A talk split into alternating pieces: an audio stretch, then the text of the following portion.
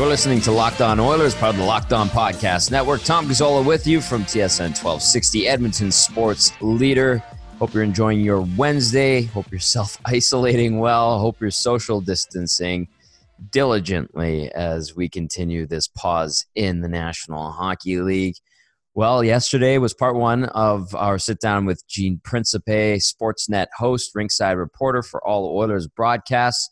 And uh, today we're going to bring you part two. But first, we're going to do some updates in regard to what's gone on around the National Hockey League.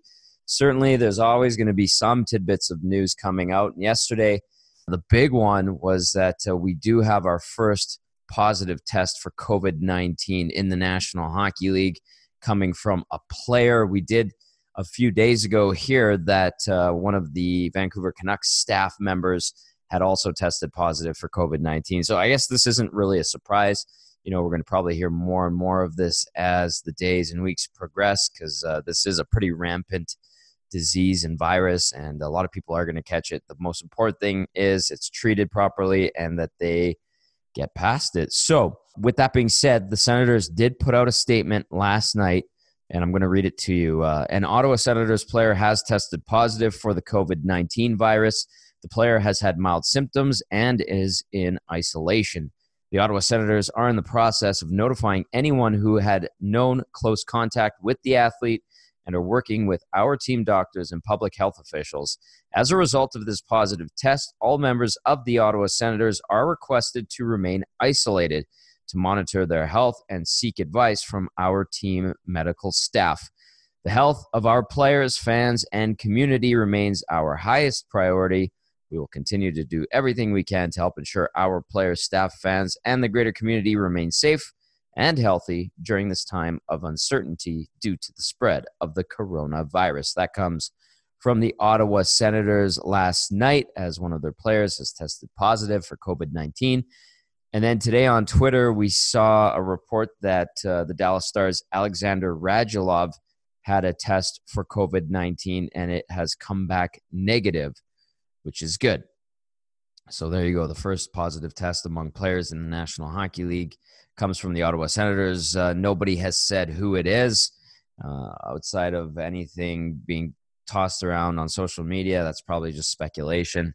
So we'll see uh, as things progress where this goes, obviously, in this uh, uncertain time. And other news to pass along in regard to the National Hockey League yesterday TSN on insider trading. The boys talked about the players putting together a group chat and are putting together an idea in regard to how to go forward. You know, I'm I'm I feel good about this that the players are discussing it, looking for solutions and throwing things out there and and you know, sharing how they're comfortable with moving forward. I think that's good that they're engaged. And uh, again, timelines slide and uh, they move back and forth. And, you know, it seems right now timelines are moving further back into the year, which is, you know, not very encouraging, obviously, but at least they're talking, trying to find solutions. They want to maximize revenue. Keep in mind, there is some motivation in that regard, as well as uh, the integrity of the game and finishing up the season and so here's what they kind of proposed a training camp that would start in early July, and then the 2019 2020 season would conclude in late July. And then the playoffs would go during August and September.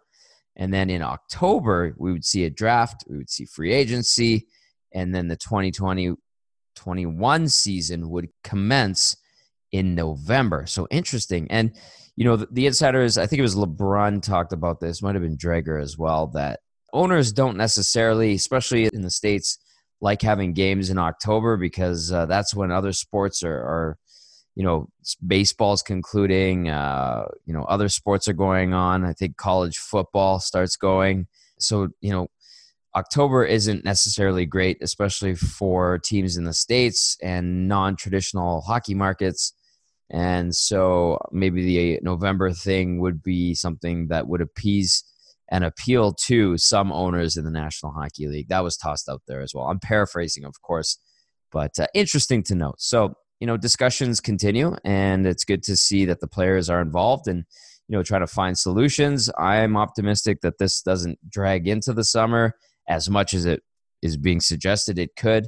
But uh, we obviously have to be realistic about this and we have to follow what our medical experts and professionals are, are telling us. So we'll see how this plays out. Anyway, without further ado, let's get into part two with Sportsnet's Gene Principe. Had a lot of fun with Gene today. We're going to hear more about the hockey side of things and shift towards that. I'll ask you this. You've been through a lot, you've covered a lot over your years in this business. Uh, you've had some amazing experiences, clearly. You've gone through uh, the ups and downs of a hockey season and the rigors and all of that. But does this suspension and play remind you anything, if at all, of the lockouts in 2012 and 0405? If not, you know, how do you view this current situation? Yeah, you know, it does in a, a little bit because we don't have hockey, and then those times you reference, we didn't have hockey either. Um, but this one just seems so all-encompassing because we don't have, you know, we don't have baseball, we don't have basketball, um, we don't have, you know, other than I guess a UFC fight, um, which has been canceled now. The next few, the next few have been canceled. They yeah. had the one in Brazil, and I mean, even taking it down to a smaller level, right? How many of us know?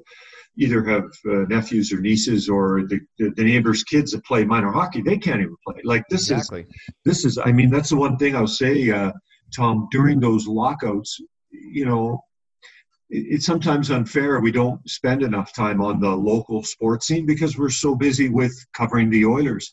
Um, but that's what those lockouts allowed us to do, or those work stoppages. We could get uh, to some stories that we normally wouldn't get to, but now we those stories aren't there anymore. So you know the basket's empty. We just it's there's truly sports wise almost nothing going on, and so that's why it's so it's so different, and it, it's kind of hard to to wrap your your head around it to think that something like this has happened uh, because when you when you look around if you look out your front window or you look out your condo sliding doors or you know everything seems normal or okay right. But it's but it's not and i think in this world we live in today i don't know if this coronavirus pick a different name had come you know, along 15 years ago. And I know we've had H1N1. I, I remember when H1N1 came in and uh, Ladislav Smid, who you know, former Oiler, former Flame, who had a, yes. you know, strong career. Uh, I remember jokingly interviewing him with like a boom pole and then finding out later he had H1N1. Um, you know, it was not, it, it wasn't that it wasn't serious, but it wasn't, the world wasn't like this. And so I don't know 15 years ago if we had this version of it, whether we'd be as shut down uh, as we are, but this is where we are. This is 2020. And so this is where we're at. And so we're just kind of all, that's why I feel like yesterday I said to my wife, I feel like I should be out there doing something, but right. yet kind of people are saying, no, that's the wrong thing to be doing is right. to be going out and doing something. So it's, it's kind of a, a, a, a mix of, of feelings. So it, it, feels a little bit like previous work stoppages. Uh, when you briefly think about it, but then when you start to think about the bigger picture, it feels totally different. Gene, the Oilers, as of right now, as we await, you know, potential resumption of the season, they're sitting second in the division. Pretty good. Four points up on Calgary, 11 games to go to me, this season has been full of uh, inconsistencies. But the one thing that this Oilers team seems to do is rise up to the challenge when they face some adversity, and that's gotten them into second. That's gotten them, you know, with a small cushion. How would you describe and how do you view this Oilers team this year? Well, I've I've been thoroughly impressed. I mean, I guess I you know I'll pick out individuals and then collectively. But first of all, Leon Draisaitl. Oh, yeah. My goodness, you know, uh, it was funny listening to the Winnipeg Jets' Josh Morrissey during what turned out to be their last game before the pause, and former Prince Albert Raiders teammates, and you know, he said, "Yeah, when he came over here, we just heard he was the German Gretzky, right?" and uh, well, he's he's been a little bit like the German slash Oilers Gretzky. I mean, the numbers that he was putting up were not circa 1980s, but certainly in the 1990s when we kind of last had that offensive explosion. Um, you know, incredible. Connor McDavid, you know, barring those those games that he's he's missed, uh, he is who he is. I mean, it, it's he's an incredible talent. Um, but as you know, and Oiler fans know, and hockey fans know, they had both those guys last year. Now they weren't maybe quite at that level, uh, certainly in Leon's case, but we saw where it got them, and that was nowhere in the playoffs. So I just, you know, Ken Holland tinkered. Uh, it's it's I, you know it's like having this beautiful Ferrari engine, and you know you think, well, I you know I got to do an overhaul. I got to fix this. I got to. Instead, the guy you know takes his time and he tinkers a bit and he touches this and he rubs this and he holds this and he bends this and. I mean, his tinkering worked, and then once you do the tinkering, you got to pass the car off to the driver, and the driver is Dave Tippett. And I just think Dave, you know, right from the start, uh, you know, Dave's one of those guys, Tom, as you know, we've covered, but always, you know, on the periphery. You, you yeah. saw him in Dallas a couple times a year. Saw him in Arizona a couple times a year. Well, a little bit more in Arizona, but you never really got a chance to to know him uh, or to really know his coaching. To be honest with you, for me, anyways. Um, but boy, he has role played these players into this is what I need you to do. This, I mean, I just think that he's really um, clarified what he wants from each individual, and then at the same time been able to explain to them what he wants from them as a team. And I mean, it's worked great. 83 points, um, basically what 10 points. You know, I think 500, and they would be in the playoffs. Yep. Um, so that's that's great. I, I thought right now, if the Oilers' season had ended and they had 83 points. I think I'm not saying people would have looked at it as a success, but as a step forward with the idea that then next year, next season would be really a, a push for the playoffs. But um, you know, the goaltending has worked out great. Who would have thought that these two guys would work so well together and not literally me. have you know no not i either I, I thought that either one would would truly take over but do it for for long periods, meaning the season. Instead, they've done it in spurts, right? It was even, even, even, no one more than two straight starts, and then one starts to take over. Then the other one comes back. It's been a great, great combination. You know, the blue line, despite missing Oscar Klefbom for a number of games, for a few weeks, and Adam Larsson for even more, um, they've kind of banded together, just put together the pieces, whether it's Caleb Jones being called up, the emergence of Ethan Bear, uh, you know, Matt Benning, when he plays, he plays well. Uh, mm-hmm. Even he's not always playing, and he had a concussion or concussions to deal with. They've had a number of injuries to kind of handle on that blue line, uh, but they've done well. And the, the role players up front, you know, the Josh Archibalds, Zack Kassian, you know, when he's played, unfortunately, he's missed, you know, nine games.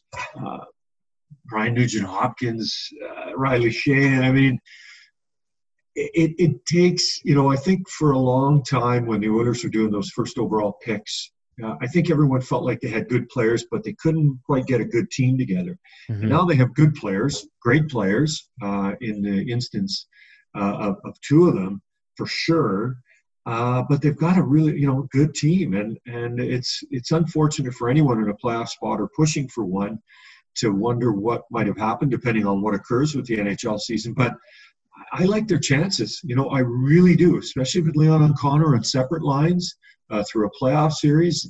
You know, that's that could be truly damaging to to the opposing team with those guys.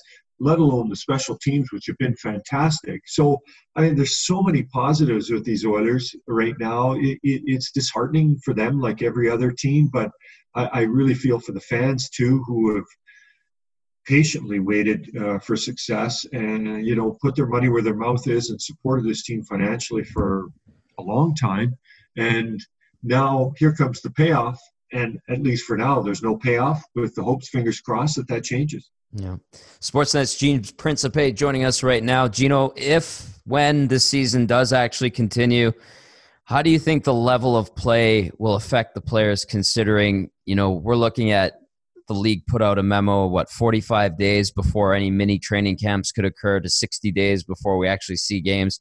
What do you think the level of play will be like? Because at this time of year, it's supposed to be at its best, especially yeah. in the playoffs.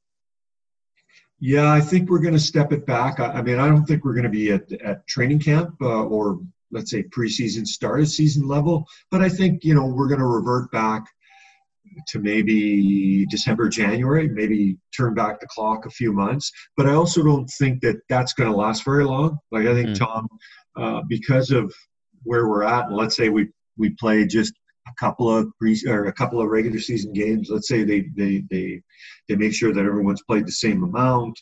Um, I, I think that because of the playoffs, mentally the players are just going to jump right in. And so I, th- I think the slowdown will only be there very temporarily. Uh, the other thing too is, you know, just like these guys don't let themselves um, turn into a flabalanche during the summer. Uh, that's not going to happen. They've all got either their own gyms, they'll figure something out. They got bikes, they'll stay in great shape. And so when they come back, it'll just be more, you know, more the hands, the timing, the things that they say when they come back uh, from an off season. And so I think they'll be up and running and going fast and furious real quick. And, and that's what, you know, fans want to see. But I think too, Tom fans will be pretty open and understanding if it's not quite the highest caliber of hockey for a little while anyways, uh, until everyone's sort of sorted back to where they were prior to this pause. I want to ask you over the years, what has been your most memorable game that you've covered mm-hmm. or experience that you've had in any sport or in hockey? Yeah, I, I think uh, covering the outdoor, the first outdoor game here in 2013, um, I was lucky enough to to work the alumni game and work the benches and you know interviewing Wayne Gretzky and Mark Messier and Glenn Anderson and Grant Fuhr. It was a fun game, and so I just that was here we are in Commonwealth Stadium. I grew up in this city and had been in Commonwealth Stadium numerous times for a little bit of soccer, but mostly mostly football uh, over the decades. And so I thought that was a real incredible life experience, followed up by the actual game between Edmonton and uh, and Montreal. I, I think the 06 Stanley Cup final was was very unique. Uh, personally speaking, I was supposed to go to the World Cup, so there was some back and forth World Cup of soccer, and you know I wanted to do both, right? Mm-hmm. But you know one was in Germany and one was in North America, and I think as you remember, and Oiler fans will remember, and hockey fans, the Oilers weren't really expected to go as far as they as they did, right? So one round is Detroit, two rounds San Jose. Now we're in the third round. So I think just you know I, I'll always miss out the fact that I didn't go to the 06 World Cup of Soccer, which Italy won, which is yes. you know terribly devastating, you know. Um, but I don't know, you know, growing up in Edmonton, and uh, obviously we had the uh, our paisan Fernando back then too, which was truly a connection, right? I mean, who yes. wasn't, you know, here's a local kid, and to top it off, he's Italian, who is, you know, virtually going to win the Conn Smythe potentially here with what he did. Um, so there were so many connections, sort of personally and professionally. Obviously, you know, the outcome was was crushing. Um, but you know, I'll, I'll, I'll, remember Ryan Smyth walking off the ice after Game Seven, crying. Hmm. Um, you know, I'll remember the fans just when when they won, you know, in Game Six to send it to Game Seven. Um, I'll remember the injury, you know, to Dwayne Roloson, and I'll never forget too. Back then, as they do now in the playoffs, the coaches have their press conferences uh, you know, you would work the room. A couple players would go to the press conference area, including the coach. And I was working the room. By the time I, I literally bumped into Craig MacTavish after game one in Carolina, and he was kind of whisking by me. I go, How's Roloson? He goes, Done for the playoffs. I'm like, What? Ooh. Like, I just was like, I was expecting him to say, you know, he hurt his knee day to day. I hadn't heard the news yet. And I was just like, What? He's done for the playoffs, you know? So it, it just, it, it was such a, uh, dramatic series, I think, with the injuries and the rotating of goalies, uh, throwing what Fernando was doing. Erik Cole had come back from a broken neck. I mean, there was lots of drama to go along with just playing hockey. Um, so it, it's memorable for the right reasons and a little bit for the wrong reason, just because they. because uh, they lost, but uh, it was an incredible series, and so I really look forward to one day uh, covering another one of those. And uh, you know what, Tom? Uh, I've met so many. Uh, you know, I was talking earlier about best parts of the job, meeting people. Yeah. Uh, whether it's the guy taking the ticket, whether it's you know when I worked in Toronto, meeting Tiger Woods or covering Tiger Woods and you know Michael Jordan and Wayne Gretzky and all the hockey greats that we just we come across, right? Because we just and, and and we're in Edmonton, which uh, lends us also access that we might not normally have. But you know, Lemario Lemieux and Gordie Howe's, you know, you know, whoever uh, we've we've had incredible access to them. So, you know, that's why it truly has become a career and a passion and an enjoyment. I never felt like it's a job, and still don't. Uh, and I'm looking forward to getting back to it soon. But so many, you know, March is 33 years of, of TV for me. So it's been a long time. Um, I hope I got another seven to 12 to go. And, and, then, and then we'll see from there. So there you have it, Gene Principe, the Prince of Puns, Paisan, uh, Uncle Gene, whatever you want to call him. I, I joked around. I call him TM Gene because he always takes videos of practices in the hallways and tries to get those little extra tidbits onto the broadcast. Uh, one of the great guys in the game. Have a ton of respect for him. He has mentored me along the way. He was crucial in my development as a broadcaster, and uh, certainly thank him for hopping on the podcast. And without further ado, that brings us to this day in hockey history, March 18th, 1988. Craig MacTavish scored his 100th career NHL goal, and Bill Ranford recorded his first win as an Oiler, stopping 24 shots in Edmonton's 4 1 win against the Winnipeg Jets. So there you go. That was a uh, Stanley Cup season for the Oilers. Uh, 87 88 was the final year. Wayne Gretzky was a member of the Oilers. A memorable season. I remember Glenn Anderson saying that that 87 88 team was probably their best team of the dynasty because even though they weren't breaking individual records in the National Hockey League and uh, even though they weren't winning the President's Trophy and shooting out the lights, um, he said that that team had the experience and wherewithal that when it came down to it and it was crunch time, they knew how to win and they took care of business. And quite frankly, I think their postseason run that year, if I remember off the top of my head, was uh, pretty damn impressive. They only lost a few games and they went unbeaten at Northlands Coliseum. So they won every home game during that 1988 run to the Stanley Cup, which of course was Wayne Gretzky's last as a member of the Edmonton Oilers. Uh, interesting tidbit there. And big fan of Craig MacTavish, by the way, as he scored his 100th career NHL goal on this day in 1988. Hopefully, I could get Mac T on the podcast. I think he'd say yes. Uh, have a good relationship with him. So, you know, as this pause continues in the National Hockey League, uh, we'll get more and more guests. And great to have Gene Principe on Hope you enjoyed it. Hope you have a great day, and we'll be back tomorrow with more Locked On Oilers. Be sure to tell your smart device to tune in and listen to Locked On NHL. Myself, Joe DiBiase from Locked On Sabres, uh, have got you every Friday as we step in for the national podcast uh, discussing the world of hockey to set you up for the weekend. Take care, everyone. Have a great day.